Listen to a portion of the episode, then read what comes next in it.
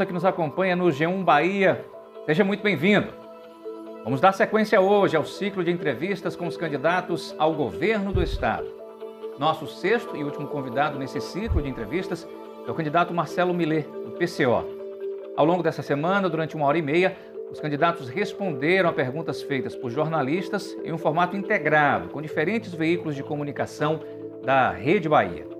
Eu sou o Fernando Sodac, apresentador da TV Bahia, e tenho o prazer de dividir essa entrevista com a editora do G1 Bahia, a Valma Silva, também com a coordenadora de conteúdo do núcleo e Bahia Rádios, a Danuta Rodrigues, e o editor-chefe da Central de Rádio Jornalismo da Rede Bahia, o Emerson José.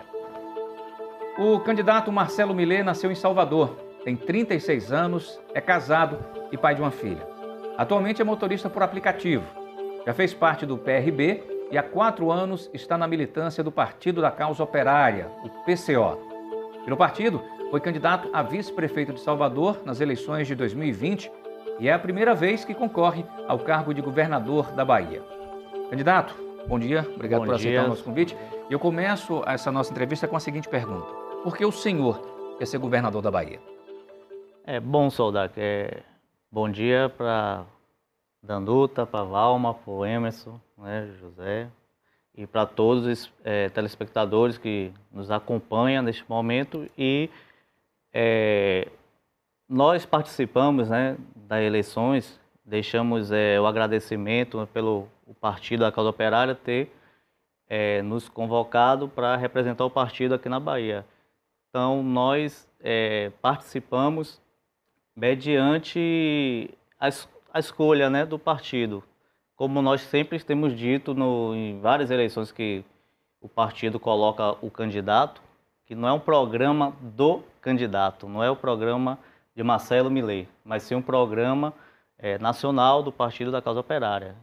Então, as eleições para a gente é uma tribuna onde podemos expor é, o programa do partido, podemos ter mais acesso né, ao telespectador, já que não temos espaço à mídia, não temos é, horário né, eleitoral gratuito e então a nossa visibilidade fica um pouco difícil né, de chegar até o telespectador, até aquele trabalhador que precisa de, de uma informação, precisa saber né, como e quando né, o Partido da Casa Operária entra nas eleições e entra também é, nas comunidades, né? Estamos sempre no dia a dia, mas é diferente. Você está na rua, a pessoa está na correria ali, do que você está na, na, na, televisão, na imprensa. Ok, candidato, vamos continuar o nosso ciclo e começar o nosso ciclo de perguntas. Eu passo agora para a Danuta do Ibaía. Candidato, bom dia, bom dia a todos. Bom dia. É, quais são as suas referências políticas aqui no Brasil e como, como elas vão inspirá-lo numa eventual eleição ao governo da Bahia. É, Danuta, né?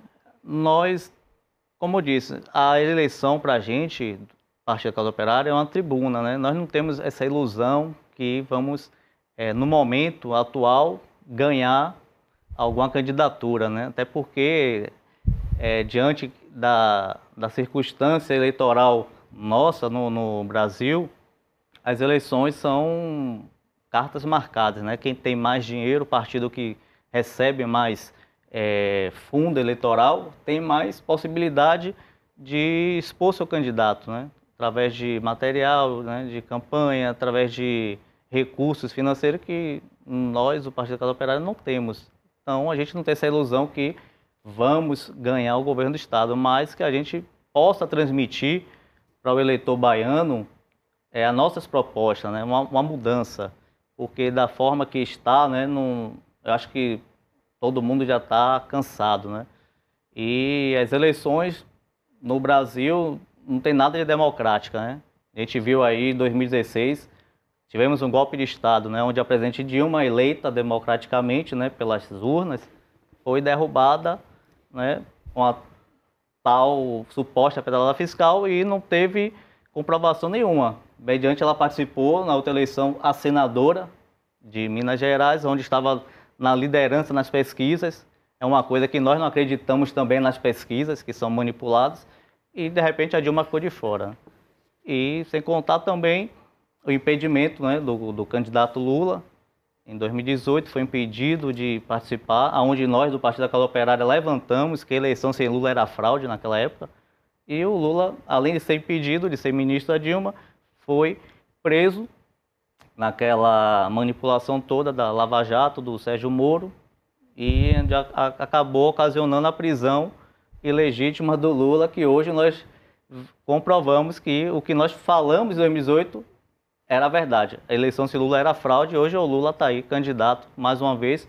É, o partido desempenhou uma grande luta contra a prisão do Lula e contra em defesa da liberdade de Lula. Né? Fizemos três caravanas para Curitiba, tivemos caravana do Nordeste, onde tivemos na frente também, e acho que nem o próprio PT defendeu tanto Lula como o Partido da Casa Operária, porque nós entendemos que é um governo operário. O Lula vem do, do movimento de sindicatos, né, do, do ABC, do metalúrgico, e foi o mínimo possível que o brasileiro teve três refeições né, ao dia, teve acesso a faculdades é, e outros diversos benefícios aí que a classe trabalhadora alcançou que hoje não tem mais. Então poderia ser até uma referência, né?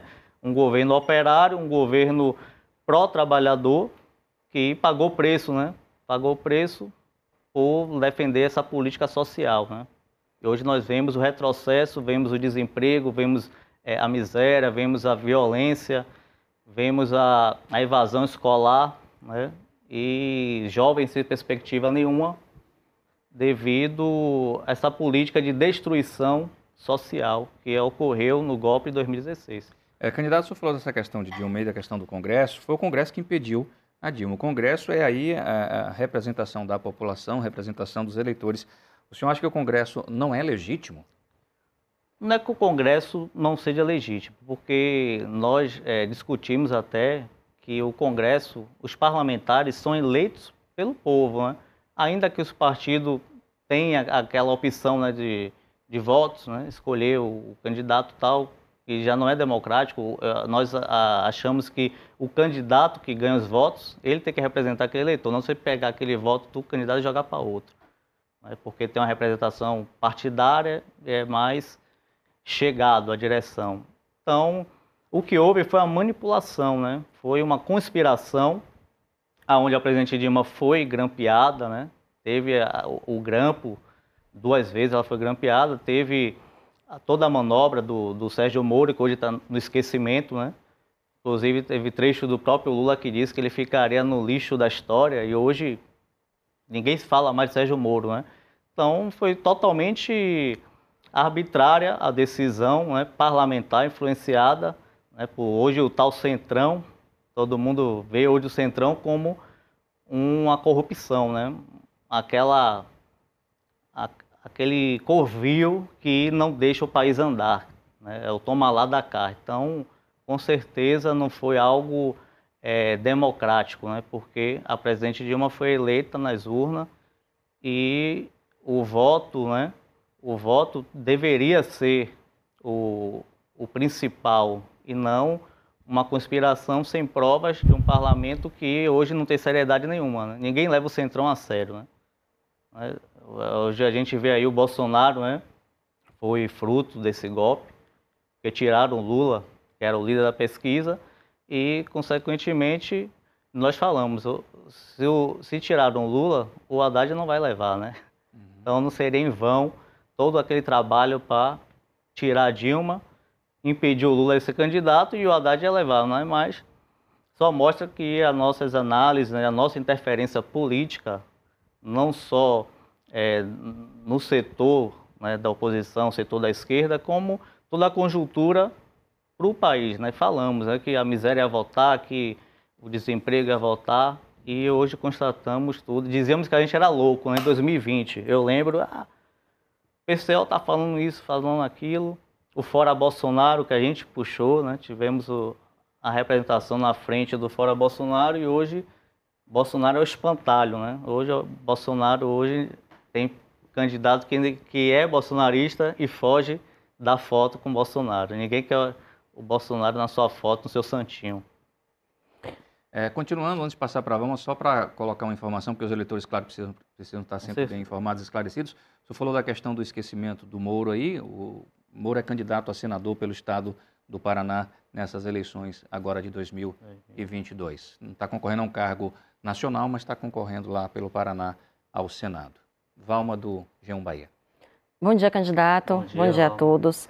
O senhor alcançou dois pontos na pesquisa IPEC divulgada ontem, à frente, inclusive, de outros candidatos que concorrem ao cargo. Como é que o senhor avalia o resultado dessa pesquisa? Bom, é, como eu falei anteriormente, né, nós nos, não nos iludimos, né, não temos a crença de, de pontuações, de pesquisas. Né, a gente faz a, a autoanálise no dia a dia, né, na, na comunidade, no, na nossa imprensa. Né, temos a imprensa é, COTV, né, que inclusive foi derrubada. Né, tenho, tenho que deixar aqui, não tem como não falar é, dessa pontuação de dois 2%, não é isso? Sem a nossa imprensa operária, né? que tínhamos quase meio milhão de seguidores nas nossas redes sociais e foi derrubada pelo Alexandre de Moraes, o ministro do STF, sem mais nem menos, sem, sem sentença, sem procuração nenhuma. Do nada ele achou que deveria censurar, calar o PCO antes das eleições e, por mais nem menos, censurou a gente. Inclusive, até temos essa divergência, né? porque nós não acreditamos numa instituição é, que proíbe, cala, censura um partido. Não foi nem um candidato, foi todo um partido. Né? Então, estamos sem rede social, estamos começando do zero. Então, fica mais difícil ainda a gente chegar para a população, para a gente ter acesso, né? fazer pesquisa, se basear em pesquisa. Fica complicado. Então, a gente até aproveita né, a oportunidade que vocês dão, que é pouca, é de 4 em 4 anos, quando a gente não aparece lá nas manifestações com a faixona, né?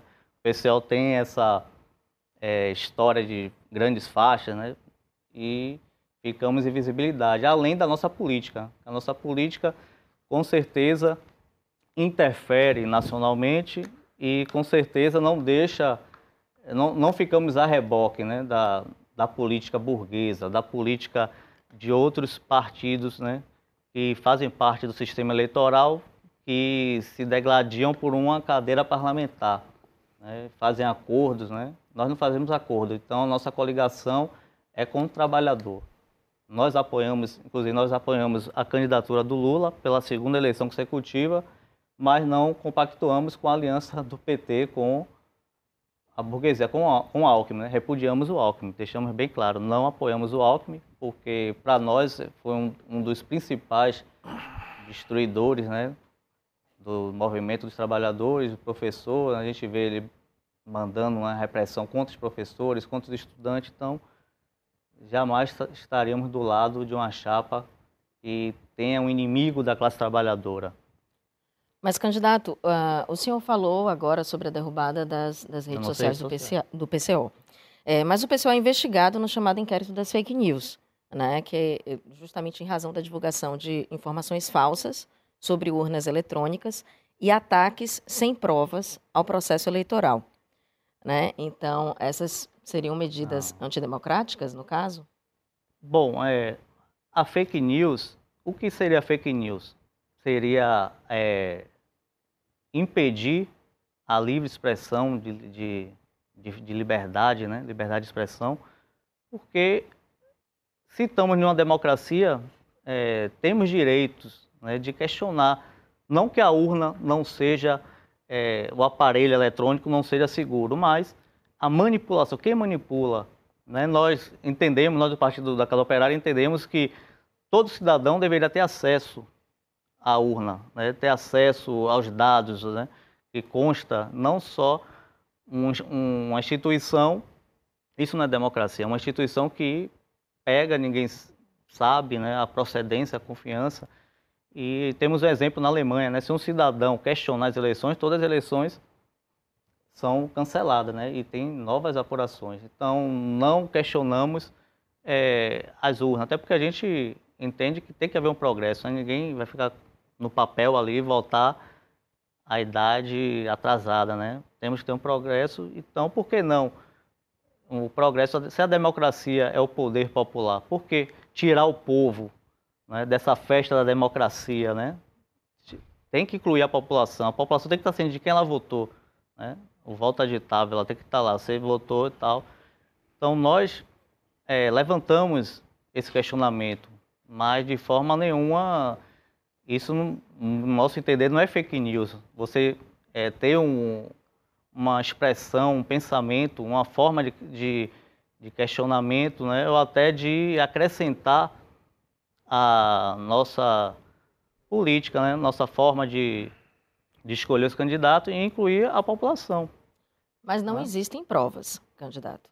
Não, não, é, não estamos acusando, só estamos é, querendo que a população esteja inclusa, né?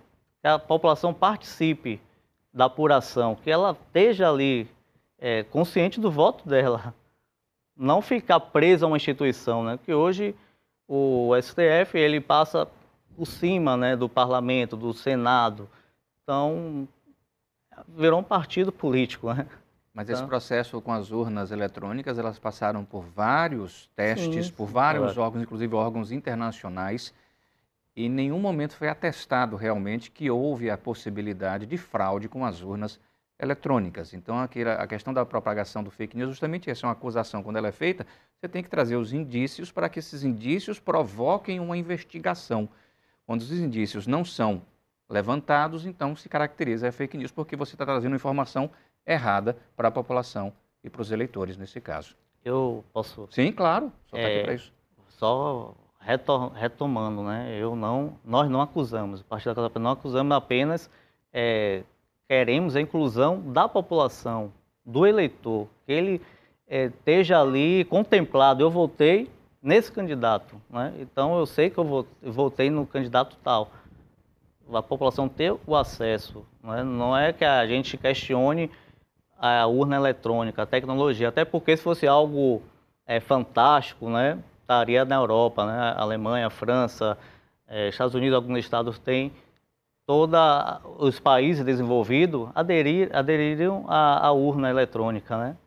Então, isso não faz que nós sejamos tecnologicamente superiores aos europeus, aos norte-americanos, o nosso sistema eleitoral, que, repito, não é a urna, mas sim quem manipula. Temos é, diversos exemplos nossos de candidatos nossos, que aquela cidade ali teria 15 a 20 militantes, né, digamos assim. E o candidato só teve dois votos, ou um voto, ou nenhum voto. Como é que pode? Um, um 15 a 20 militantes e o nosso candidato só ter um voto. Então, é algo de querer se questionar. Entendeu? Não é a, a, o questionamento da urna. Que a urna não dá problema, dá. Não mas quem faz a apuração e a gente quer a inclusão da população, que ela se contemple com o seu voto. Certo, vamos seguir. Isso não é fake news. Emerson José. Exato, bom dia. Bom seja, dia. Emerson. Seja bem-vindo, bom dia a todos. Obrigado. O senhor falou a palavra contemplada agora há pouco, e lendo o seu plano de governo, a gente nota que a Bahia não foi contemplada pelo plano de governo. Eu fiquei curioso e fiz uma pesquisa. É o mesmo plano de outros estados, Isso. por exemplo, como Paraná, como Tocantins, sua equipe, a equipe que planejou esse, esse, esse plano de governo, é, não pensou na história, na cultura, nas necessidades e nos problemas da nossa Bahia? Sim, Emerson. É muito boa a sua pergunta. Inclusive, é, se tiver a oportunidade de ver a COTV, que foi derrubada, mas estamos com a COTV reserva. Lá temos coletivo de negro, o João Cândido, aonde todo o partido da Casa Operária é, determinou que nós venhamos é, adotar a capoeira. Inclusive, eu faço parte até da, da capoeira é, há alguns anos, sou capoeirista. Um abraço até o nosso mestre, né, o mestre Trovão. E a capoeira é a nossa cultura. Você vê que veio de lá do Comitê Central Nacional do Partido, que a capoeira seria. Então, é mais que um privilégio para nós baianos, a cultura, né? E que aonde se valorize não só a cultura baiana, mas a cultura dos negros, né? A gente não deve é, negar o nosso, a, nossa, a nossa identidade, né? Que somos o maior estado de população negra do Brasil e é onde nós temos mais exclusão de negros, principalmente na política, né? A gente vê poucos negros na política. Nunca tivemos um, um prefeito negro, um governador negro. Então, as estatísticas de, de, de morte são de negros. Não é? Você vai na universidade, a quantidade de negros, se não fosse as cotas, seria 0,01% aí, né, se for botar na estatística. Então, é, nós do Partido da Casa Operária não só é, queremos valorizar a cultura do, do Brasil, ou da Bahia da Capoeira, mas do Brasil, né? Inclusive temos um curso dos 500 anos do Brasil, onde esse ano o Brasil faz 200 anos, né, de proclamado. Então a gente é, busca a fundo a verdadeira história do Brasil, que aí vem dos índios, né, vem do, dos negros. Então a gente, como partido, ou talvez o único, né, puxa essa história do Brasil, essa identidade do brasileiro. E, e, a Bahia foi contemplada com a capoeira, com a musicalidade, né, com a valorização, né, como luta. E aqui na Bahia também temos o centro, né, Benjamin, o, Centro Cultural Benjamin Perret, que damos o nome à nossa sede, que vem de um, de um, de um lutador, né, um grande francês que a gente é, deu essa homenagem a ele e o coletivo João Cândido, né, que foi um marinheiro negro. Então, não usamos o identitarismo. Há uma diferença, porque tem muitos partidos aí que usam identitarismo. Coloca lá um candidato negro para eleger, mas até o candidato nega as origens dele. Né? Como a gente vê na maioria do, dos parlamentares, um parlamentar negro, a sua equipe não tem um negro. Mas, candidato, a gente se refere a questões a básicas, por exemplo, problemas que toda a nossa população enfrenta referentes à segurança pública, à saúde, à educação. No seu plano de governo não tem nada específico com relação a esses setores aqui para o nosso estado. Tem, tem. O que, por exemplo? É, nós temos o, o programa né, para a educação, onde nós entendemos que a educação é prioridade. Né? A educação tem que ser prioridade de, do, do, governo operário, porque sem educação não tem acesso. Né? O trabalhador, muitas das vezes, não tem condições de pagar uma, uma faculdade, não sei se pode citar nome, né? uma faculdade mais cara que, que tem em Salvador, aí, um curso de medicina. Né? Eu mesmo não tive a oportunidade de meu pai pagar uma faculdade. Né? Queria muito ser médico, mas as condições financeiras não deram. Então, nós do Partido da Casa Operária, a gente defende é, a educação para todos. Isso no âmbito educação nacional, no plano, do âmbito, no, no, plano nacional do Partido da Casa Operária. O que a gente quer saber? Na Bahia. Sim. Exatamente. Entendeu? Na Bahia a gente defende, sim. Tem, o nosso, a nossa proposta de governo é ampliar as universidades, ampliar as escolas, não fechar as escolas, não vender escola para mercado, para rede privada. A gente quer expandir, né? Escola, tempo integral, né? que o aluno esteja ali. É, muitas das vezes esse aluno não tem nem comida dentro de casa, né? A gente vê muitas crianças, adolescentes vão para a escola no intuito de merendar, né? Eu, como fui aluno de escola pública, é, todo o meu ensino médio e segundo grau, a gente via as filas, né, quilométricas que fazia na hora da, da merenda. Quando tinha merenda, né, que hoje a gente, muitas escolas aí, nem merenda tem para os alunos. Então, a gente quer incluir um ensino de qualidade, um ensino que venha abranger não só a capital, como o interior. E como a gente vai tirar esse, esse dinheiro, né? Para abrir escolas, para investir em faculdade, valorizar o professor. Né? Vemos que nos governos né, burgueses, no, nessa conjuntura que a gente vê, professor é maltratado, professor é pisoteado, professor toma spray de pimenta, é, tem a repressão contra o professor, que é um direito de querer, né? querer mais, porque quando você valoriza o profissional, quando você investe na educação, qualquer país do mundo é desenvolvido pela educação, não é pela a violência, pela repressão, não é pelo parlamento, né? Agora, os parlamentares nossos, eles aumentam os seus salários, fazem emenda, é, faz a, a, constituição de, de retalhos, né? Tipo um Frankenstein, né? Ele puxa a emenda ali, puxa aqui, aumenta o salário. É, na madrugada, eles... Por que não valorizou o professor? Por que não investir na educação? A gente vê aí um governo, o governo federal, dizendo que tem muita quantidade de livro. Né? Tem aí a PEC que congela 20 anos de educação. Como é que a gente quer um país desenvolvido, jovens na escola, que saiam da marginalidade, se o, o parlamento, né, se o Poder Executivo aprova uma lei que congela 20 anos de educação? Então, a nossa proposta é expandir a educação como a saúde, estatização do ensino público, da saúde e investimento, né? Acabar com esse negócio de ingressar na faculdade só que tem dinheiro, ou cota. Não, a gente quer todo mundo com acesso à educação, não só negro, né? No, no governo operário, todos têm acesso. Você sai do segundo grau, né? Não sei como é que chama agora, até nono ano eles inventam para dificultar ao máximo, mas que tem acesso, desburocratize, né? Tem acesso livre à, à universidade. Ou melhor, a gente tem uma proposta que no ensino médio, é, ao concluir, ele tem uma opção técnica, um curso um curso técnico.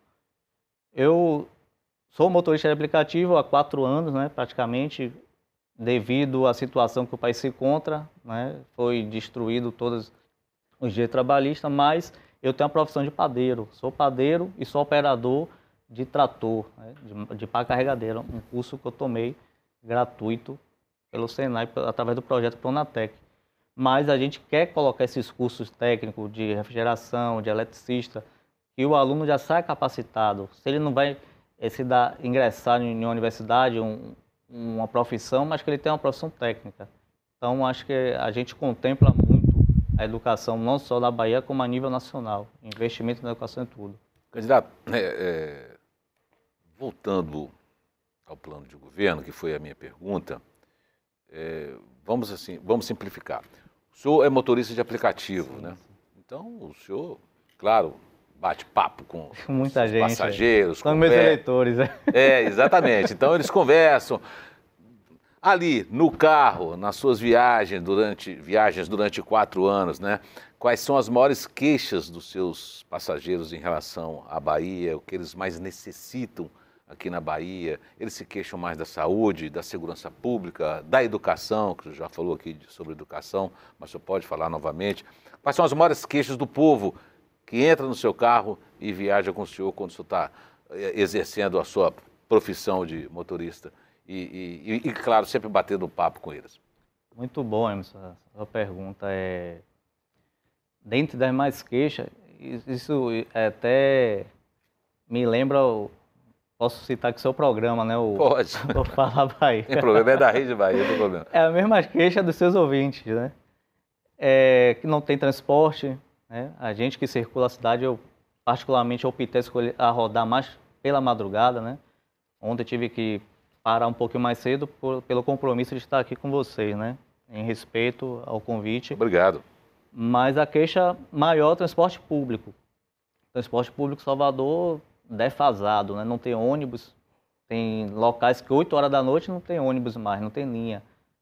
É, até eu fico observando que vários bairros não têm transporte público e a gestão, né, da nossa cidade, o prefeito, né, hoje é o Bruno Reis, que anteriormente foi a Semineto, prometeu melhorar né, o transporte público e, pelo contrário, piorou. Tirou linhas, cortou muitos bairros, né, e não tem, não tem mesmo. Se a pessoa não fizer a vaquinha ali, pega três passageiros, né, a pessoa está saindo do trabalho 11 da noite, meia-noite, de um shopping, né? O shopping geralmente fecha mais cedo, aí vem lá quatro pessoas, né? E devido à pandemia teve a restrição que só pode levar três. Aí você pensa, pô, você vai levar quatro pessoas? Aquela pessoa não, não tá em quatro porque ela quer, não para descumprir a lei que a, que a Uber colocou, né? De três passageiros, mas porque não tem dinheiro. O transporte público e nem tem transporte público. Então ele faz aquela vaquinha, divide uma corrida de 20 reais, 5 reais para cada. E nas questões estaduais, né, o senhor candidato ao governo do estado, eles tá falam que se o senhor for governador, o que o senhor pode fazer nessa área? Qual é a área que mais os seus passageiros reclamam e criticam ou pedem para que o senhor faça algo caso seja eleito governador do estado da Bahia? No estado, a crítica ao estado é a mesma crítica também do município, a saúde, né? A saúde na Bahia nem nem dá para comentar só quem sente na pele, né? Você vê ali no, no Irmanduce, filas quilométricas de madrugada, né? Uma, duas horas da manhã, pessoas na calçada esperando amanhecer o dia para ser atendida. Então há essa evasão de saúde, tanto na UPA quanto no Estado. Então isso só mostra que a, a educação e a saúde está sendo deixada no lixo, né? deixada de lado, sendo que é prioridade em qualquer comunidade, qualquer estado, qualquer país, a educação e saúde. Então, as queixas maiores são da, da saúde e do emprego. Né? Muitas, muitas pessoas falam, eu ouço muito, ah, eu vou para Portugal. Né? E também não, não é só é, problema do Estado, isso já vem do federal. Né? A crise do governo federal repercute nos estados, porque, como a gente diz, não dá para governar, não dá para se tomar um Estado sem essa parceria com o governo federal. Né? Tem a, aquela opção de, das alianças, coligações, né? E o governo federal prioriza quem é aliado. Então, o candidato dele, ele vai dar mais verba, vai investir, mas vai priorizar mais aquele deputado federal para levar emenda. Então, no governo operário não tem isso. No governo operário é distribuído a renda por igualdade. A população vai dar suas demandas. Né? Conselhos Populares de Saúde, o bairro do Uruguai não tem uma UPA. Eu sou morador do bairro do Uruguai, até nascido e resido no Uruguai até hoje. Nós não temos a UPA. Se tiver uma dor, tiver algum problema de saúde, você tem que ir para a mais próxima era São Martinha. Hoje tem ali na do Irmanduce, né? A Santo Antônio, a UPA Santo Antônio. Então, há diversos bairros em Salvador que não tem uma UPA. Então, se a pessoa não tem um transporte né, público de qualidade, não tem um ônibus, não tem um dinheiro, não tem emprego para pagar um, um, Uber, um aplicativo. Então aquela pessoa vai ficar míngua, né? vai ficar o Deus dará ali com aquela dor ou depender dos vizinhos que dão socorro. Então a saúde defendida pelo Partido da Causa Operária é uma saúde igual, uma saúde humana e eu vejo que não tem que medir esforços em questão financeira para investimento na saúde e na educação. Por que é, fazer é, emendas, fazer é, programas que aumente salário né, do judiciário, do, do, parlamento, do congresso, do senado, as mordomias que eles têm, né, e sendo que a população padece, a população sempre é que paga a conta. Né? Então, nós temos sim um projeto tanto para a saúde, para a educação, e respondendo a, a pergunta sua, Emerson, é, a maior demanda é emprego, né? Muita gente fala. Aí eu até falo, mas São Paulo está pior do que aqui. A gente estava em São Paulo no 11º Congresso do PCO, ficamos quatro dias lá, e eu me horrorizei, né? Tantas famílias em situação de rua, com aquelas tendas, é, o comércio fechado, lojas fechadas, é, as abertas vazias, sem movimento. Em São Paulo a gente se esbarrava um e outro. Agora você entra no centro, anda no centro, a rua é vazia. E aqui em Salvador você ainda vê aquele movimento, né? A pessoa está circulando, não está comprando, mas está circulando. Então eu falo, você vai para São Paulo, você vai, vai passar situação de rua, vai passar fome. Aí outros falam, ah, vou para Portugal. Mas muitas vezes a gente entende que seja até um sonho, né? Se a pessoa não está conseguindo se manter no seu município, na sua cidade, como é que ela vai conseguir né, passagem para Portugal se manter, ou em Portugal ou outro país, né? Então, a, a queixa maior é emprego. E no município é o transporte público, também a saúde, né? As UPAs não funcionam, não adianta você ter UPA se não tem médico.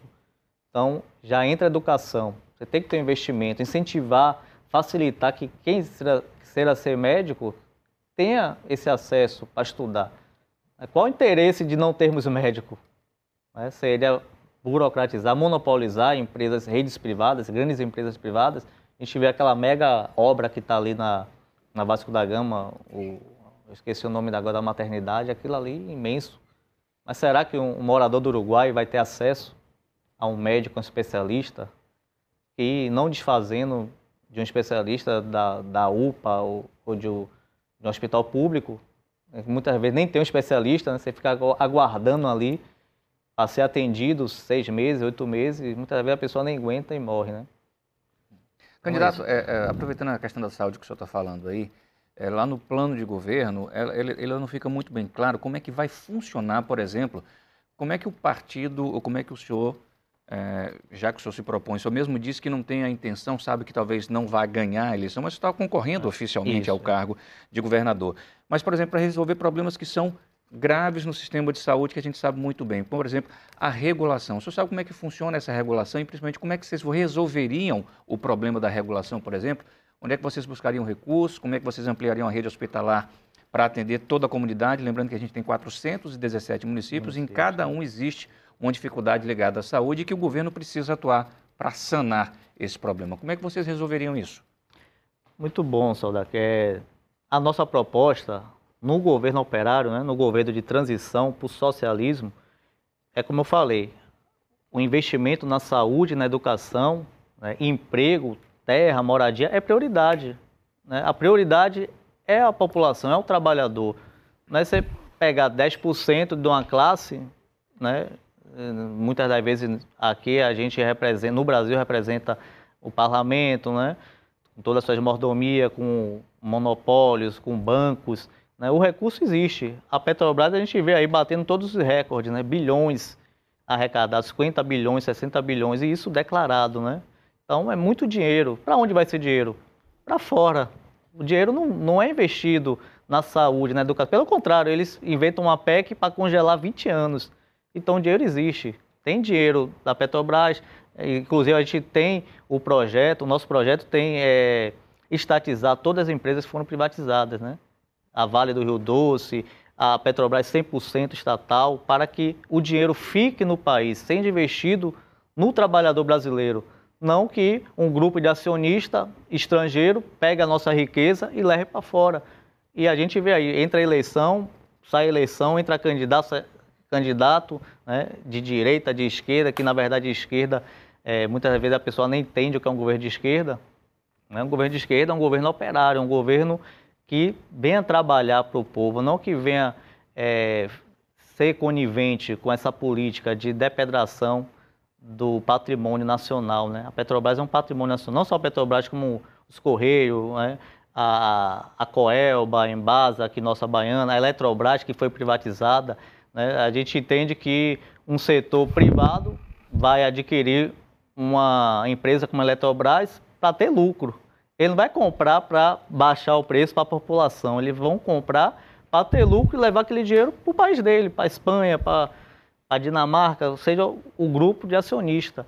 Então, na Eletrobras a gente tem 36 usinas, né? Mais ou menos, se eu, se eu não me engano, hidrelétricas. Só a do a, a usina Belo Monte vale o valor que foi vendida, 85 milhões. Então, isso é um absurdo, é chega a ser ridículo. E a, a, a população não tem acesso a essas informações. Então, se uma usina vale isso tudo e as demais usinas saiu de graça, né? Então vamos pagar conta de luz mais cara. Uma das críticas está no nosso projeto, a gente é contra o corte de luz, corte de água. Vemos de uma pandemia, estamos de uma pandemia, então o trabalhador não tem, está sem emprego, está se virando num, trabalho informal, né, num trabalho semi-escravo. Como é que ele vai? Ele vai optar ou pagar a luz ou a água ou vai comer. Você vê que a cesta básica hoje um salário mínimo, um salário de miséria, não compram uma cesta básica. Então a gente é contra a privatização e dinheiro tem. A Petrobras fatura, as empresas estatais faturam e tirar as regalias do parlamento para investir na população, que é o trabalhador que gera a riqueza do, do nosso país. Né? Certo, né? candidato. O senhor está falando, de, de, por exemplo, de privatizações, que é, um, é algo que tem que ser decidido lá no âmbito nacional. Isso. É preciso um comando nacional que mude leis, que propor, façam um, outras propostas, mas um voltando, governo operário voltando para a né? própria questão da saúde no nosso estado, como resolver o problema da regulação, que eu tenho certeza que Sim. o senhor já ouviu lá na sua quando o senhor está trabalhando um, um, um, cliente reclamar de que não conseguiu um atendimento ou de que conhece alguém que está na fila da regulação esperando para ser atendimento. No nosso estado, como resolver o problema da regulação? Inclusive, uma das queixas que eu ouço muito é sobre a vacina, né? Tem trabalhador que trabalha, larga 8, 9 horas da noite, como é que ele vai se vacinar se só é atendido até 5 horas da tarde? Então, tem muita gente aí sem se vacinar por conta do trabalho. Ela, a ver, não tem nem a licença né, uhum. do, do patrão para ir buscar sua vacina. Você vê aí que tem milhares de baianos com o calendário da vacina atrasada. E a receita que a, que a gente vai buscar para a educação é como eu falei, está nas empresas estatais, né, ou semi-estatais, que a gente é, defende a estatização 100% da Petrobras. Né, como o nosso programa é nacional, o dinheiro vai ser o que? Distribuído para os estados. Então, a prioridade é saúde, educação, emprego, moradia e renda. E, e o dinheiro tem, a Bahia é grande. A gente pode, é, de acordo com os conselhos populares de cada município, de cada estado, ver a demanda daquela comunidade, que só os moradores sabem sua demanda. Então temos aí é, investimentos pode ser na ferrovia, né?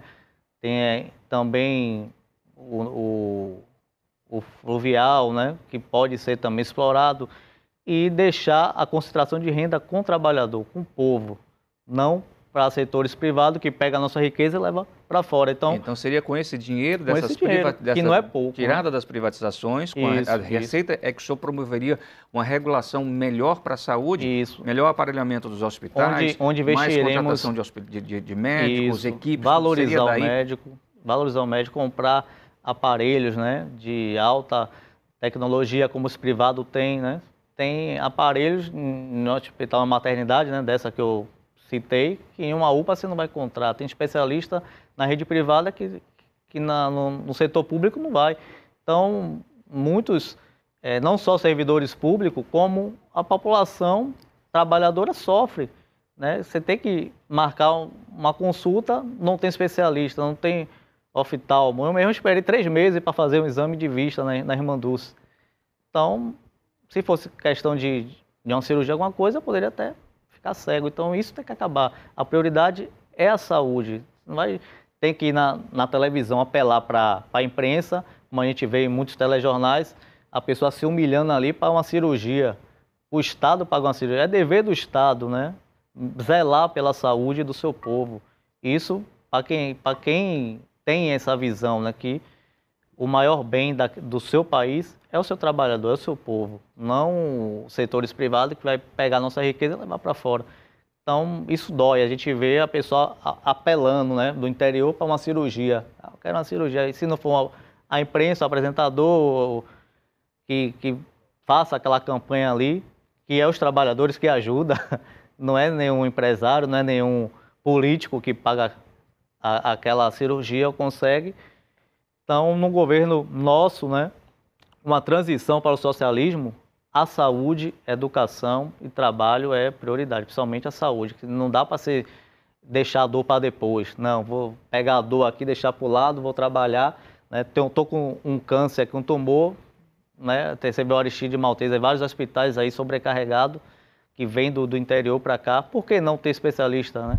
Aí você pega os médicos do setor privado, eles não vão querer ir para o interior, eles não vão querer ir para o sertão. Né? Como resolver isso? Como resolver? A, educação. A educação é o pilar de tudo. Né? Você incentivar, você facilitar o ingresso à, à universidade, desburocratizar um curso de medicina. Hoje, uma classe média não tem condição de pagar um curso de, de medicina. Né? As cotas, nós somos um estado que tem maior população negra, as cotas não é suficiente para os negros acessarem um curso de medicina. Então, a pessoa tem que optar entre trabalhar que hoje está difícil, né? Está extinto. Hoje não tem carteira de trabalho, não tem CLT, ficaram as promessas aí. Hoje, mais da metade da população brasileira está no trabalho informal ou dependendo desse auxílio esmola aí, né? Que 400, 600 reais até dezembro não dá para nada. Você vai no mercado, três sacolinhas é 500 reais. Não dá nem para você passar 15 dias. Então é criminoso, é, é arbitrário o que o Estado burguês, o que principalmente um país como o nosso, rico, uma agricultura né, imensa e uma diversidade né, de, de riquezas minerais, e seu povo está passando fome, seu povo está morando na rua, sem moradia. E é constitucional, né? Você vê que a, a Constituição né, não vale na pauta, né? não vale de nada, é só teoria. Está lá, moradia para todos, terra para todos, trabalho para todos, saúde para todos, mas no Estado burguês ele não vê, ele vê lucros. Candidato, ainda falando de saúde, mas falando também em direito do trabalhador, recentemente o governo federal aprovou o novo piso para a categoria da enfermagem. Eu gostaria de saber se o senhor, o seu partido, já fez algum tipo de análise sobre o impacto desse reajuste nos orçamentos públicos e também nos orçamentos privados. A gente sabe que a iniciativa privada tem sua importância dentro desse aspecto. Algumas unidades de saúde, alguns hospitais grandes, por exemplo, já anunciaram que não vão ter como pagar os atuais salários desses enfermeiros. Qual é o seu pensamento em relação a isso? Bom, eu vejo que no nosso programa o Estado tem que tomar a iniciativa. O maior investimento tem que ser do Estado. A gente vê que há um, um, um desmanche, né, um desmonte na nossa economia devido não só à corrupção, né, que a gente hoje para você passar um, uma, uma, emenda, um projeto, você tem que comprar o centrão todo, é 40 milhões para cada um. Aí você faz os cálculos, 40 milhões para tantos deputados, tantos senadores. Né? Será que esse dinheiro não poderia ser investido? Na, quem, quem vale mais, o enfermeiro ou um parlamentar daquele ali que não vale de nada? Né? Ele está ali sem mais nem menos. Está ali para fazer carreira política, pensando só no umbigo dele, com saúde vitalícia, é, plano de saúde infinito, mordomias, e sendo o eleitor dele, a população que colocou ele lá, está sem atendimento, sendo que o enfermeiro, que o médico não tem a valorização. Muitos médicos não aderem à rede pública, né, foge do, do, dos planos de saúde, né, mais barato, até tal, eu vi que vocês têm o Plan Serve, na né, queixa do Plan Serve. Por que essa evasão do, dos médicos? Porque não tem a valorização, não só nos médicos, como nos professores. Então, tem que ter essa valorização, não tem que ter medir esforços para a saúde. Tem que ser investido mesmo. E um trabalhador doente, ele não vai produzir. Um trabalhador é, com, com sequelas, ele não vai... E não vai ser amparado, né? Porque hoje uma pessoa para se aposentar tem que. Eu mesmo estou num trabalho informal, vou começar a contribuir agora, vou me aposentar com quantos anos? Com 100, 100 anos, 105 anos. Então, o que eles fizeram com, com as leis trabalhistas, essa reforma da Previdência, é, é criminoso. Então, o Partido da Casa Operária tem revogar todas as leis trabalhistas, a reforma da Previdência no governo nosso revogaria tudo, todos os cortes seriam restituídos e a gente amplia até aumento de 50% do salário e defendemos um salário emergencial ainda em pandemia de um, mínimo salário mínimo, né? que quase não dá para uma cesta básica. Imagina para pagar água, luz, né? o IPVA do carro, que a gente vê que na pandemia o que mais teve foi blitz. Quantos trabalhadores, né? A gente teve a pandemia, eu na área de aplicativo, não, não tinha corrida, não tinha passageiro. E como é que você vai tirar dinheiro para pagar o IPVA, para pagar as multas? Que é abusiva. A Trans Salvador hoje persegue a gente demais, é tanta multa, é tanto tributo, que o trabalhador hoje tá, é um milagre por dia, né, para sobreviver. Tá difícil.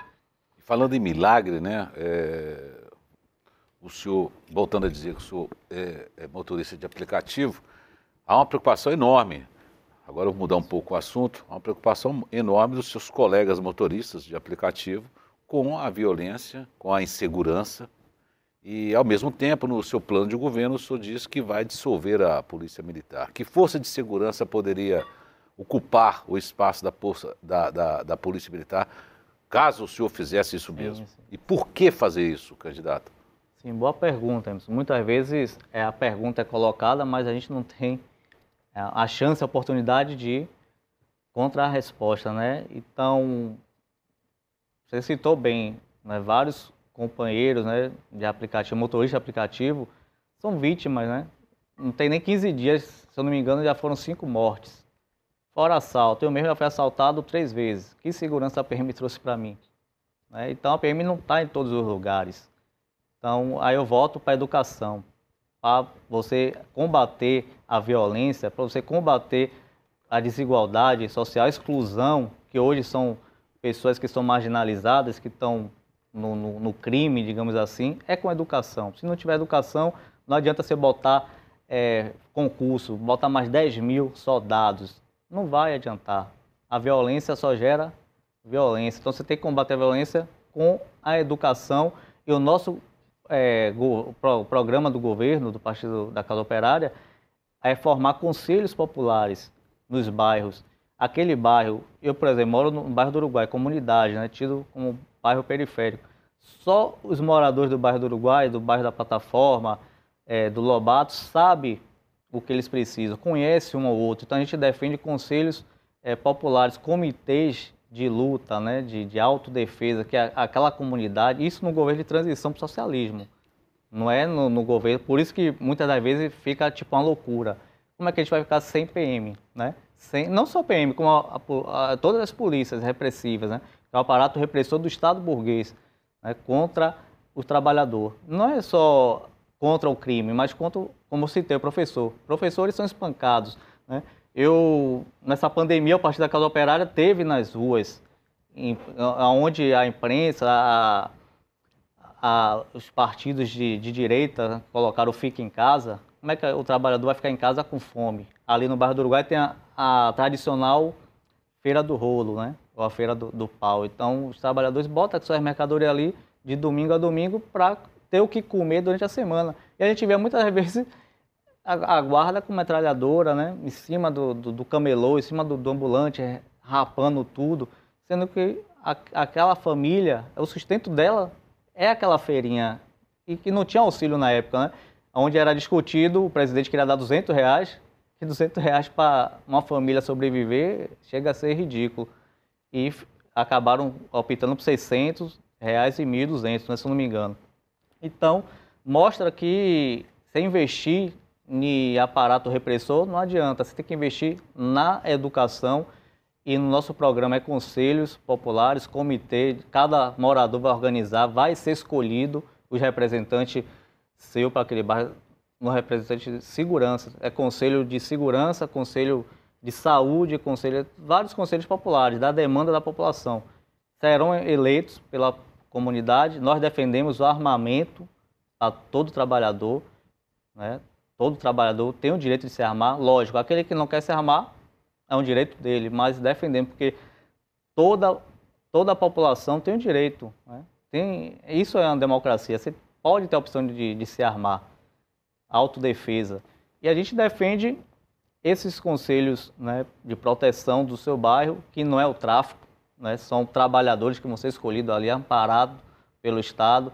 É, isso pode incluir, né, no caso da dissolução da, da, PM ou da Civil, de outros aparatos, eles ingressem naquela segurança daquela comunidade. Isso, com certeza, diminuiria a violência. Lógico, com a educação, porque sem educação você pode botar aí 20, 30 mil policiais, só vai engarguelar né, a folha do Estado, depois é salário atrasado, depois você vê os policiais fazendo greve. Engraçado que a greve deles, né, ninguém, ninguém mete a colher, né? Mas se o professor fazer greve, vai apanhar. Se o motorista de aplicativo for fazer greve, né, por melhores taxas, por segurança, por nenhum, nenhuma cesta básica nós tivemos, né? Isso mostra que a empresa, o setor privado só quer explorar, só quer tirar do trabalhador. Então, se a gente faz uma, uma carreata, a gente é, é obrigado a dispersar, tem que acabar. Então, hoje, no Brasil, você não tem direito de se manifestar. Se a gente vai para o setor de, de sindicatos, se o sindicato aderir a uma greve, né, a gente vê aí que o ataque aos Correios, o, ataque à, à Petrobras, a nossa Coelba, a Embasa, é, para privatizar, você vai pagar 35 mil reais a diária. Né? Um sindicato paga 35 mil, mil reais por dia. Então, 30 dias de greve, 350 mil reais. Isso é um absurdo. Isso não é democrático. Isso não, não é legal. E a gente vê também que tem que acabar essa perseguição, essa ditadura né, judiciária, ditadura burguesa. E a segurança é isso, conselhos populares nos bairros, aonde vai ter o comitê de autodefesa, cada morador vai fazer sua proteção, aquele vizinho não vai invadir a casa do outro, não vai sair dando tiro. Né? Eu moro em comunidade e tenho famílias em outros bairros comunitários que a gente vê né, a, a, o aparato repressor entra dando tiro, onde tem criança brincando, né, descalço ali na, na vala, saneamento básico, tem senhoras. Então a gente vê quantas vidas foram perdidas, quantas mortes. Se a gente for ver as estatísticas do Brasil, chega a ser uma guerra, né? É uma máquina de genocídio, né? A, a polícia militar, o aparato repressor, que não é, é pensa por ela, né? É um aparato repressor do Estado Então, não adianta você querer acabar com a violência sem investir na educação e dizimando seu próprio trabalhador, seu próprio, digamos assim, irmão, né? Candidato, é, me corrija se eu estiver errado. É, quando o senhor fala aí no projeto tá lá do governo de, de solução da polícia militar, direito de autodefesa, como Não só da polícia militar, de todo o aparato, de todo o aparato repressor. repressor Isso. Inclusive é, STF, que somos a favor do fim que é próprio que cada é morador, que cada população tem o direito de se armar, como o senhor mesmo disse, Isso. o Estado tem a obrigação de garantir segurança, de garantir educação. Como é que vai ser esse controle do Estado se ele vai instituir toda a polícia deixar as armas na mão da população, vai ser cada um por si? Não. É, como eu falei, conselhos populares. Então, cada comunidade, cada bairro, cada município, cada até aldeias indígenas, né? Inclusive, eu quero. Mas não correríamos o risco, por exemplo, de cada um desse conselho, em cada região, decidir o que seria importante para ele e dizer como agir, diferente de uma lei estadual, de, diferente de uma diretriz de atuação atual, cada um ia decidir por si próprio? Não, porque cada comunidade sabe as suas demandas, né? Sabe o que precisa. Então, em um governo transitório social, socialismo, a educação é a prioridade. Então, você não vai ter violência. Você vai, por exemplo, em, em Cuba, você pode transitar meia-noite, madrugada, você não vai ser assaltado. Ou em um país desenvolvido, ainda que seja capitalista, mais desenvolvido, você pode rodar lá de Uber sem ter medo de, né, de, de ser confundido com um ladrão, né? Então, é complicado. Você ser negro, é ladrão. Ser abordado, é vagabundo. Como é que funcionaria, por Entendeu? exemplo? É, a gente sabe que as facções estão aí, que o tráfico de drogas está aí.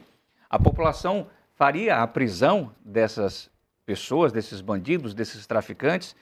Quem iria buscar essas pessoas para levar a julgamento e depois para os presídios? Como é que ia funcionar isso na prática? Para que o eleitor entenda, a gente quer fazer alguma coisa, mas a gente tem que dizer como a gente vai fazer isso, para decidir se é isso. é aquela opção melhor para eu, eu votar ou não. Como é que seria feito isso? É como eu disse, né? conselhos populares que a, ali seria a demanda do comitê de autodefesa, onde seriam escolhidos é, representantes, né, de acordo com o tamanho daquele bairro. Se a demanda é 30, 50, será 50 representantes. Não quer dizer que todos tenham autonomia para ser uma terra sem lei, né? um bairro sem lei. Não, vai respeitar o conselho, vai ter os estatutos e aquele responsável pela segurança que vai zelar pela comunidade. Então, né? esses conselhos teriam poder de polícia, poder de justiça? Com certeza. E seria um serviço voluntário? Pelo Estado, um... parado pelo Estado. Não, lógico, ele tem que ter o seu salário, não vai trabalhar de graça, né? O Estado vai amparar, mas, porém, o Estado não manipula. É um conselho popular, onde nós incluímos no nosso projeto partidário o poder ao povo. A democracia é o poder, todo o poder ao povo, não todo o poder ao Estado. Mas o que seria essa manipulação, por exemplo? Porque a partir do momento que você que, que se cria né, um conselho popular para justamente atuar frente a, a, todas essas questões que são tão sensíveis, né, principalmente em relação à segurança, como que funcionaria? Bom, você vê que é, no bairro quase todos se conhecem. Quase todos se conhecem. Então, se você vê alguém de fora, você já sabe, ó, o pessoal não é do bairro. E você vê que até o, o, o poder paralelo, né, que é chamado de crime, você vê que tem bairros, não só no Rio, como aqui em Salvador, que não há índice de roubo naquele bairro. Mas, Ainda que é ruim de ambiente. Desculpa te interromper, mas aqui em não. Salvador nós temos bairros da cidade do tamanho de Serrinha, por exemplo. Isso. O tamanho da cidade de Serrinha, quero dizer. População de 80 mil, 100 mil, 50 mil habitantes. Maior, inclusive. É difícil dizer que todo mundo se conhece, com tanta gente morando naquela localidade. É. Embora a expansão de um bairro desses, seu, o Conselho Popular de, seria mais o contingente, né? Mais é, trabalhadores que venham aderir ao comitê. Você poderia dividir né? metade de, de, de, um bairro, um, um, comitê, mas sendo ter um conselho por cima. E naquela e, comunidade e, onde as pessoas não querem fazer parte desse comitê? Aquelas pessoas que são contra o alto armamento. Eu não quero me defender com armas. Eu não sou adepto, eu não acho que o uso de uma arma por mim, por alguém que não tem um treinamento, por alguém que não entendo como funciona, por exemplo, uma facção, como funciona o pensamento de um traficante, eu não quero me armar porque eu corro o risco de ser atingido num combate como esse. Quem vai proteger essa comunidade? Bom, ela é livre para não querer aderir à arma, né? Lógico, na, na democracia, em um governo operário, ela é livre, ninguém é obrigado. Como eu disse, é designado um comitê de autodefesa para aquele bairro, onde uma equipe vai fazer a segurança daquele bairro. E voltando ao que eu estava falando, há bairros né, em Salvador, no Rio, ou aqui em Salvador mesmo, que nós somos da Bahia, que a gente pode, eu como motor de aplicativo, posso botar carteira ali no, no carro, né? exposta ali no, no painel, que eu não vou ser assaltado. O índice de assalto naquele bairro ali, ainda que erroneamente né, controlado por facção, que no nosso governo não é facção, são trabalhadores do bem que vai fazer a segurança, né? o comitê de autodefesa daquele bairro. E esse bairro a gente não é assaltado. Então, né? candidato, o comitê eh, de segurança do bairro é a força de segurança da população que vai substituir a polícia militar. Isso. Ou seja, Isso. tem a ver com a pergunta do, do Sodac e tem a ver com a minha pergunta também. Se o senhor não... conseguir dissolver a polícia militar, esse conselho de segurança vai ser a polícia militar, entre aspas, entre aspas, a polícia comunitária. Né? E não vai ter. E que, inclusive, vai ser remunerada pelo governo. Isso, amparado pelo, pelo Estado. Mas não dependente do Estado. O Conselho Popular que leva a demanda, como nós criamos até na pandemia, o Conselho de Saúde, né? Tivemos a felicidade em fazer em São Félix o Cururipe, onde o prefeito, é, o nosso companheiro Márcio Roberto, que está em São Paulo, ele criou o Conselho Popular, onde é, conseguiu dar alimentação no, na época da pandemia. E o, e o, prefeito hoje aderiu lá. Lá tem um restaurante popular através desse Conselho de Saúde, de, de alimentação, né? E também era de saúde, embora São Félix não tenha um aparato de, de saúde suficiente, ainda que seja uma comunidade menor. Então, de autodefesa seria a mesma coisa. Né? Não haveria a discriminação racial, não haveria o abuso de autoridade, porque cada um ia estar respeitando o outro e sendo colocado pela comunidade, por votação. Não seria, ah, eu sou o dono do bairro, ah, eu sou mais forte. Não. Vai ser eleito então, e se errou, vai é sair. que exija um pensamento coletivo e de que todos pensem da mesma forma e que todos tenham consciência de que vão agir da mesma forma, Essa sem educação, discriminação. Né? Então, é preciso que todo Eduque. mundo tenha essa conscientização. é. Candidato, em seu plano de governo, o senhor e o partido, né, claro, defendem a redução da jornada de trabalho para no mínimo sete horas por dia. E também propõem o aumento emergencial de 50% de todos os salários, além da reposição integral de 100% das perdas salariais. Como o senhor pretende implantar essas ações e obter recursos para garantir essas propostas? Bom, é como eu até falei anteriormente, né? Dinheiro tem. Tem dinheiro para pagar centrão, né? Tem dinheiro para aumentar a verba né? de, de ministros, de juízes. Tem os bilhões que a Petrobras arrecada, né? A gente defende a estatização 100% da Petrobras, onde esse dinheiro vai ser investido né? E somos é, a favor de revogar todas, todos os ataques ao trabalhador que vem de 2016 até cá. Né? A lei trabalhista, a gente quer revogar a reforma da Previdência, inclusive o, houve um confisco né, de servidores municipais, estaduais e federais. Tem que restituir. Então, o trabalhador tem que ser prioridade no governo operário, não o parlamento, não o Estado.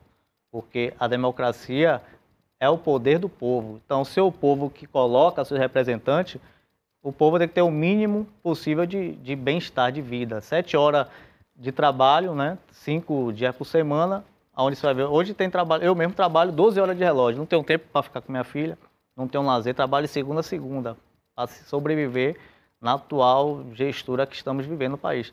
Então não tem um lazer, não sei o que é uma praia. Não... Então você pega um operário que trabalha em uma fábrica com responsabilidade alta, um porto, né? Tem aquele guindaste, né? A ponte rolante.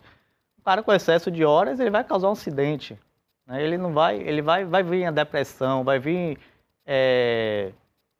como é que se diz, o estresse, né? Vai vir doenças psicológicas, acarretar. Ele já tem um, o, traba o trabalho que exige muito, né? E o patrão não gosta do trabalhador, ainda mais privado. Então, já tem os problemas em casa, né? A conta de luz atrasada, o salário mal dá, a, a comida faltando na geladeira, a escola atrasada, porque hoje, Se você não botar seu filho numa escola particular, por mais barata que ela seja, a escola pública é uma porcaria, né? Mal tem professor para determinadas matérias. Eu mesmo fui aluno de escola pública, teve matéria que eu não tinha professor. Então, isso já é uma desigualdade né, social. Você não, lá na frente não vou ter oportunidade de disputar com quem é, estudou a vida toda em uma escola caríssima, né, privada. Candidato, é o plano de governo menciona ocupação e controle dos trabalhadores sobre empresas que demitam ou ameacem fechar. Mas antes que essas empresa, empresas fechem, o que o Estado pode fazer para impedir isso? nós somos a favor da estatização, né? De todos os grandes monopólios. Toda, tipo, um exemplo da Ford, a Ford sa saiu, né? Devido à má gestão do governo federal, não só da Bahia, como vários estados, perdemos muitas indústrias. O setor industrial do Brasil está defasado, né? A indústria, principalmente a construção civil, né? A articulação ainda do Sérgio Moro destruiu toda a nossa construção civil. Desempregou milhões de trabalhadores e a Ford a gente defende que as, os trabalhadores tomassem. Já que eles querem ir embora, é um alívio, né? O dinheiro vai ficar para a Bahia, não vai ser levado para para Ford, né? para fora do país. Então, os trabalhadores sabem é, conduzir a empresa. Né? Não é o, o patrão, é os trabalhadores que botam para andar. Então, o Estado faria essa parceria, né? estatizando todas as grandes fábricas, indústria, o, o, grande monopólio, e os trabalhadores escolheriam seus dirigentes. Não é você destruir uma empresa, né, desmantelar toda a empresa de construção civil, tendo, sendo que tem trabalhadores que seriam competentes de seguir em frente. Se, no caso da corrupção, o cara roubou, se corrompeu, prenda, mas não destrua a empresa, né? Mas o Estado teria como gerir tantas empresas, tantas indústrias, tantas fábricas? Seria possível Sim. o Estado abarcar um número tão grande de, de negócios para ser administrado? Sim, a ideia do governo operário é a industrialização, não desindustrializar como está acontecendo no Brasil, o retrocesso. Né? Nós somos um país continental, temos riqueza, temos um povo inteligente, temos é, uns melhores médicos, especialistas que vão para fora da palestra, a tecnologia também, né? Tínhamos o Gurgel, né, que é a empresa nacional né, nossa foi desmantelada. Temos a Embraer. Então, nós somos um povo autossuficiente. Então, quanto mais industrializar um país, mais você vai ter um país desenvolvido, um povo né, com saúde, com educação, com moradia eficaz. E não vai ter violência, isso você reduz a violência, reduz a miséria, você não vai ter criança sinaleira sem estudar. A Mas todo esse processo de industrialização seria sob a governança do Estado. Isso. A riqueza fica no, no Estado, não para fora. Hoje a gente vê países lá fora, na Europa, estatizando as empresas que outrora eram privatizadas. E nós estamos fazendo ao contrário, estamos entregando né, a nossa riqueza para fora. Inclusive, a gente defende a, a preservação da Amazônia. Né? Nós temos que cuidar da Amazônia, não deixar o estrangeiro tomar mais uma riqueza nossa. Né? Que ali é a nossa riqueza a Amazônia, não como eles estão dizendo que o, o, imperialismo, o capital estrangeiro tem que administrar a Amazônia, não. Nós temos capacidade de administrar não só a Amazônia, como a Petrobras, né? Temos o, o pré-sal, temos condições de fazer novas refinarias, não essa loucura de refinar fora o que é nosso e comprar em dólar. É para quê? Atende a quem isso? Atende a população? Atende a educação? Não. Então você não precisaria driblar como eles driblam 20 anos de corte de investimento em saúde e educação, né, que são levados para fora do, do, país. Então a gente tem que debater mais sobre o que é um governo operário, sobre o socialismo. Não é aquele monstro que o pessoal né, mostra, né, como constantemente citam, né, China e Cuba. Né, tem esse, essa associação com o comunismo. Eu vi até o Emerson falando que já foi na China. Inclusive eu peguei até um passageiro que não é tipo de esquerda. O cara é nacionalista, mas já foi três, três vezes na China, tem foto com o Chinês, mas nós não é, temos a China como um país socialista. Né? E Cuba tem aquela repressão há 60 anos, tem um embargo americano. Então é difícil uma ilha lutar contra um gigante né, americano e os países aliados da OTAN, a perseguição embargo. Então é difícil você aderir a um governo socialista com toda a repressão do imperialismo, né, que a gente vê que é o, a defasagem do capitalismo. Né? O capitalismo já, já deu o que tinha. Né? A gente viu na pandemia quantas pessoas morreram porque não tinha dinheiro para pagar né, um tratamento, não tinha dinheiro para pagar um respirador. Quantos países ficaram sem vacina? Né? Então, só tem direito à vida quem tem dinheiro para vacina. Isso é o capitalismo, isso é destrutivo. E o que a gente fala é igualdade, a saúde igualitária, educação igualitária, moradia para todos e um salário digno para todo trabalhador, principalmente as áreas específicas, né? Como você citou na outra pergunta sobre enfermeiras e médicos, tem que ser valorizado. Né? Eu, eu peguei passageiras na pandemia, técnica de enfermeira, que estava usando saco plástico. Como EPI, não tinha luva, não tinha álcool em gel. Isso é criminoso, é dever do Estado, né? Dar prioridade. Né? E onde a gente vê ao contrário, né? O, presidente disse que era uma gripezinha, né? sem máscara na rua. Né? Um genocídio, né? Houve um genocídio. Quase 700 mil vidas jogadas fora por negligência do Estado burguês capitalista. Não foi um Estado comunista, né? como é dito que o comunismo é o bicho-papão. Não. Então Can... tem que ser revalidado e tem que ser estudado, né?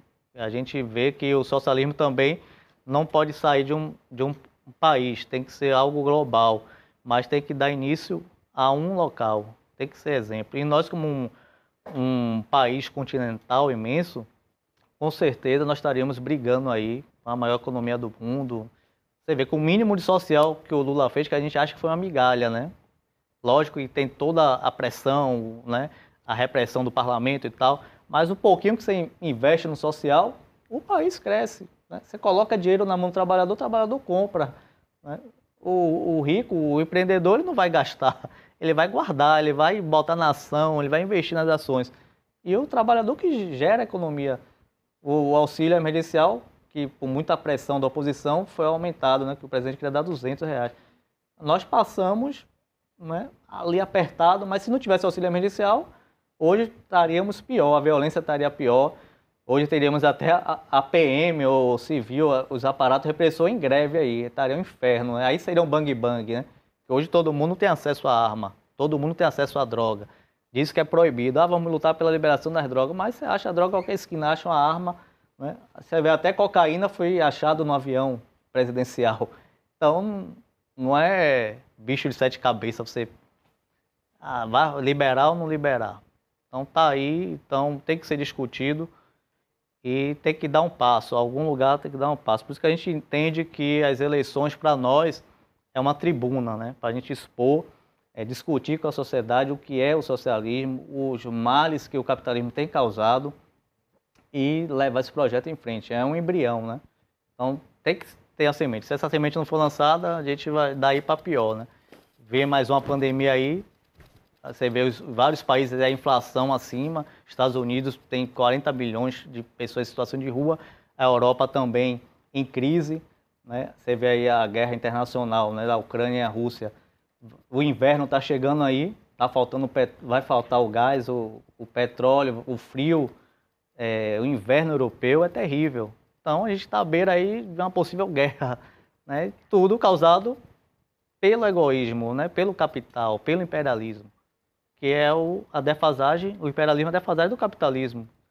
Então vamos chegar a esse momento que vai ser na guerra mesmo. É, só, só, dando continuidade, desculpa, é só ele tocou nessa questão da guerra, a gente lembra que a, a, um país comunista, a Rússia, é que está atacando a Ucrânia, que promoveu essa guerra nesse momento, que impacta inclusive no mundo inteiro, claro, na Europa, que o senhor gostou da questão da economia do gás, do petróleo, que é todo abastecido por lá. Posso?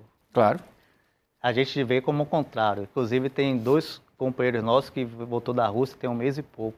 Então, tá no, na nossa COTV que foi é, bloqueada, né, apagada pelo Alexandre de Moraes. Então, ele cobriu todos os pontos de guerra da República de Donetsk e as demais províncias, aonde os soldados ucranianos que bombardearam escolas, hospitais e a Rússia, no nosso ver, é vítima né? porque os Estados Unidos até hoje está dando milhões de armas, né? financiando a guerra, que já deveria, deveria ter entrado em acordo e uma guerra provocada pelos Estados Unidos e pela OTAN. Eles queriam incluir a Ucrânia na OTAN com o intuito de atacar a Rússia. Como é que você está vendo? Aí a gente entra o Comitê de Autodefesa. Você está vendo o meliante entrar na sua casa, você tem arma para se defender, você vai deixar ele entrar, tomar arma e lhe matar. Então, é, não, não, é como o brasileiro que só fecha a porta quando o ladrão entra. A Rússia agiu certo, ela está se auto defendendo do imperialismo. E a gente vê que os Estados Unidos já foi mexer em, Taiwan, né? Já está provocando a China. Tudo em nome do dinheiro. Há controvérsia. tá já. Candidato, mudando um pouco de assunto, ainda em seu plano de governo, o senhor pretende implantar a redução imediata do preço dos combustíveis em 50%. 50%. E também defende o fim da política de paridade com o dólar. Exatamente. Como Não... estruturar as contas públicas para garantir essa redução de combustível, por exemplo? É como eu disse, nós somos autossuficientes, temos a maior reserva de, de petróleo mundialmente, né? Tem um pré-sal aí, tem é, a possibilidade de se investir em mais maquinário que venha mais aprofundar os nossos mares, né? Que é a maior expansão territorial de mar mundialmente somos nós. Então, tem como você gerir uma empresa 100% estatal e o dinheiro ficar, como já falei anteriormente, o dinheiro ficar para o povo, né? que será investido na saúde, educação, né? segurança, moradia, terra. Né?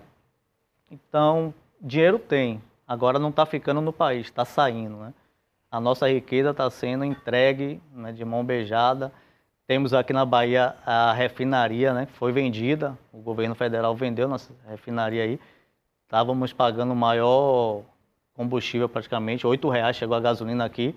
Eu já estava pensando até em desistir, que não tem como é, você rodar com R$ reais um litro de gasolina, sendo que a gente é autossuficiente no petróleo e temos condições de fazer refinaria. Se tem dinheiro para o Centrão, se tem dinheiro para dar para o capital, um trilhão para os bancos. Para que banco quer dinheiro? Quem precisa de dinheiro é o povo, quem precisa de dinheiro é o trabalhador. Agora o professor pede aumento, o enfermeiro pede aumento, não tem dinheiro. Mas o banco, que não, não precisa de dinheiro, já explora, já suga né, o Estado, por, inclusive, nós está no nosso projeto do PCO, estatização de todos os bancos, onde nós temos que ter um banco central único, né?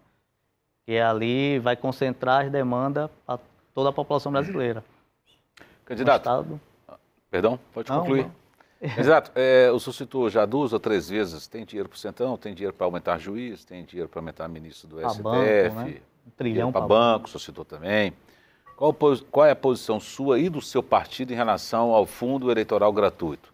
Que nesse ano é de 4,9 bilhões. Vamos colocar 5 bilhões de reais. Isso sem contar os 970 milhões de reais que são do fundo partidário. Uma coisa é fundo partidário, que é anual, outra coisa é o fundo eleitoral gratuito, que é de dois em dois anos. Qual é a posição sua e do partido em relação a esse dinheiro que vem dos impostos municipais, estaduais e federais dos brasileiros? Dinheiro para bancar campanhas políticas. Exatamente, Emerson. É, é um dinheiro que banca né, a, os grandes partidos, né, porque o que a gente recebe praticamente chega a ser irrisório, não dá nem para. É, lançamos 160 candidaturas né, esse ano, quase 200. No Fora, Brasil inteiro? No Brasil inteiro. O PCO recebeu Quase 3, 3 milhões, milhões e 100 mil. 3 milhões e 100 mil reais. Que, inclusive, esse dinheiro ainda não recebemos, né? Então, não tenho material de campanha, está em falta, estou impedido. Às vezes, a imprensa pede, e a, e, a, é, e a, agenda do candidato? Eu até brinco, minha agenda é dirigir. Não é porque não tem material de campanha. Aí você vê um partido como União Brasil, tem 700 e tantos milhões, quase um bilhão. Aí você vê o outro, tem 400 e tantos milhões. Então, é desigual. Né? Essa é, democracia, essa justiça eleitoral, só facilita o retrocesso, a mesmice. Não, que é né? desigual, eu sei, né? De acordo, com, o tamanho, de acordo com a bancada do partido, de acordo com o tamanho, com a bancada do partido, tá certo.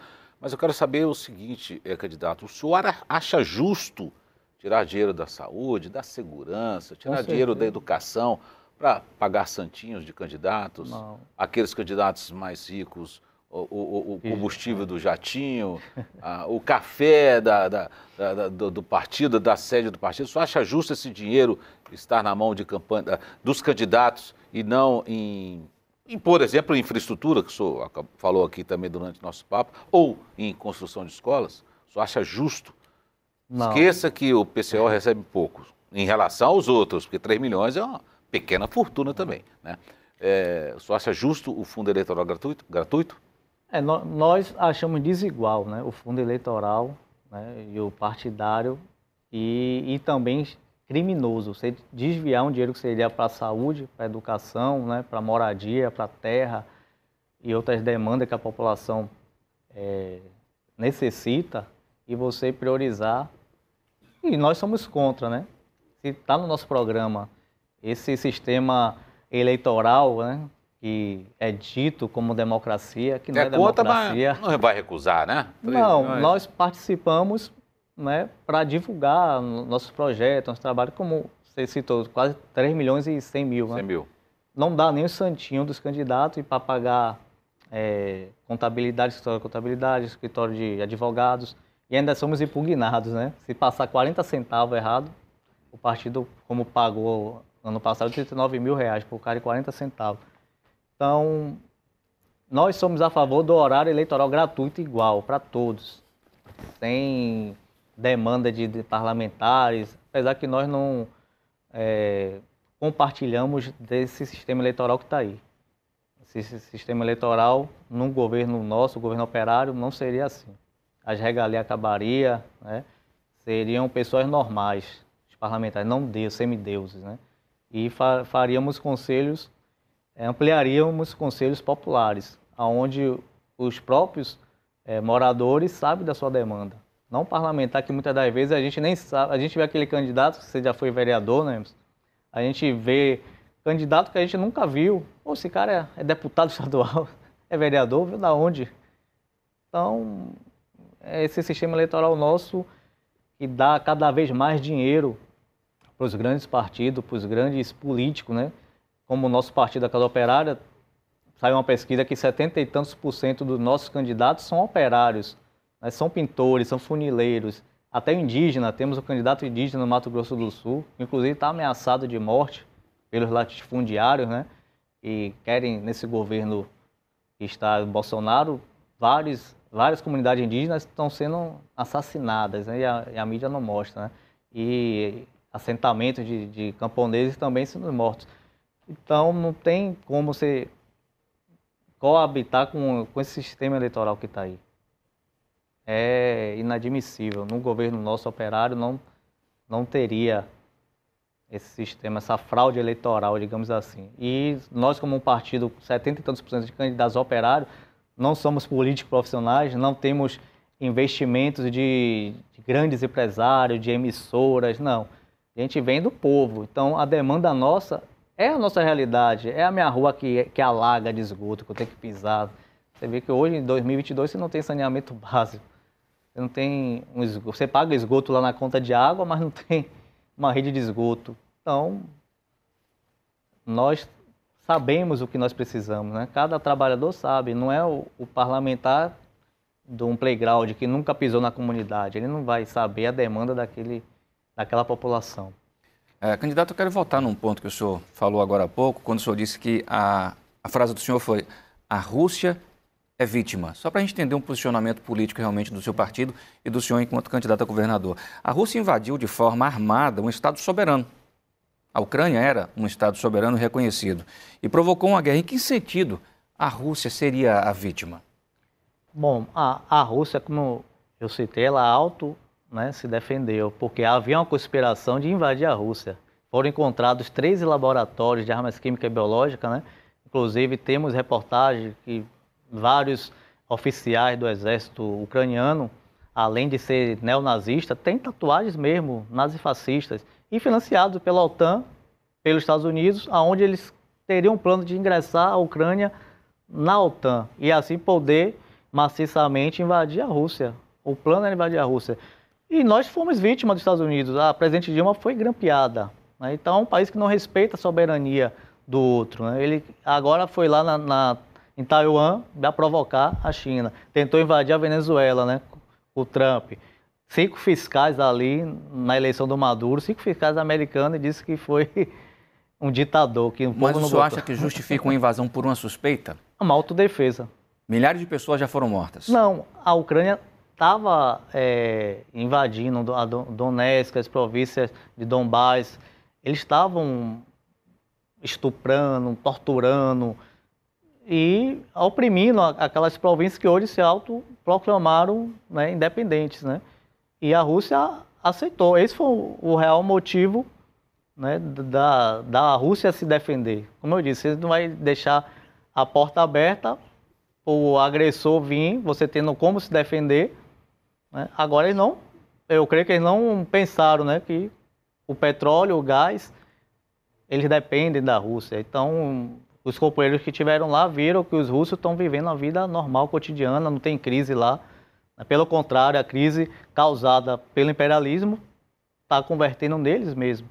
E a Ucrânia é um dos maiores produtores agrícolas, né? Então, a, justifica a falta de alimento, lógico que é provocado por essa conspiração.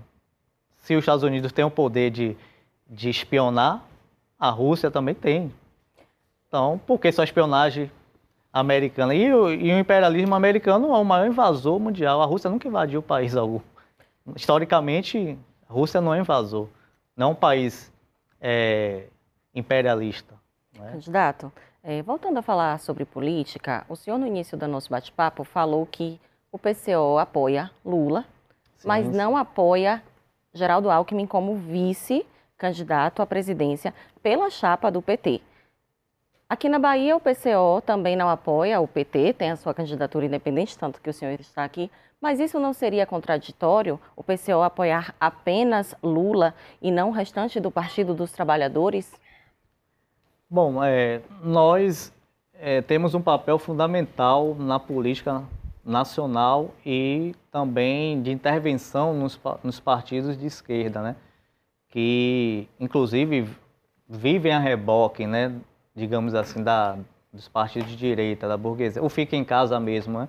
Como é que você vai ficar em casa sem alimento, sem sua luz garantida? Nós somos contra o corte de luz, de água, né, na, na pandemia. Então, é, o nosso apoio ao presidente Lula não vem de agora. Né? O PCO, lá atrás, lutou para ele ser candidato em 2018, né? e antes lutamos pelo impedimento do impeachment da Dilma. Né? E o nosso apoio a Lula, nós vemos ele como um, um setor, do setor dos trabalhadores, operário, né? metalúrgico.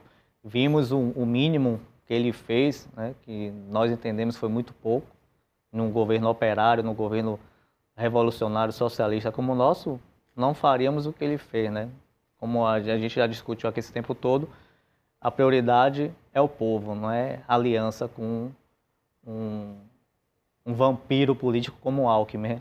Você pegar o Alckmin agora, pintar ele de anjo e dizer que agora ele é companheiro, não dá para engolir. É, o que o PSDB fez em São Paulo, o que o Alckmin, né? O escândalo das merendas, né? Do Rodanel, dos outros mais. Então não, não tem como a gente aceitar essa conciliação né, com os destruidores da classe trabalhadora. O professor é para ser valorizado, não para ser espancado. Né? Jamais um governo nosso iria punir o professor. E a gente vê isso aqui no Estado, né? o, o governo repressor de funcionário público, quase todo funcionário público não, não, não aprova o governo que está aí. Candidato, é, passou rápido, uma hora e 28 já? minutos já.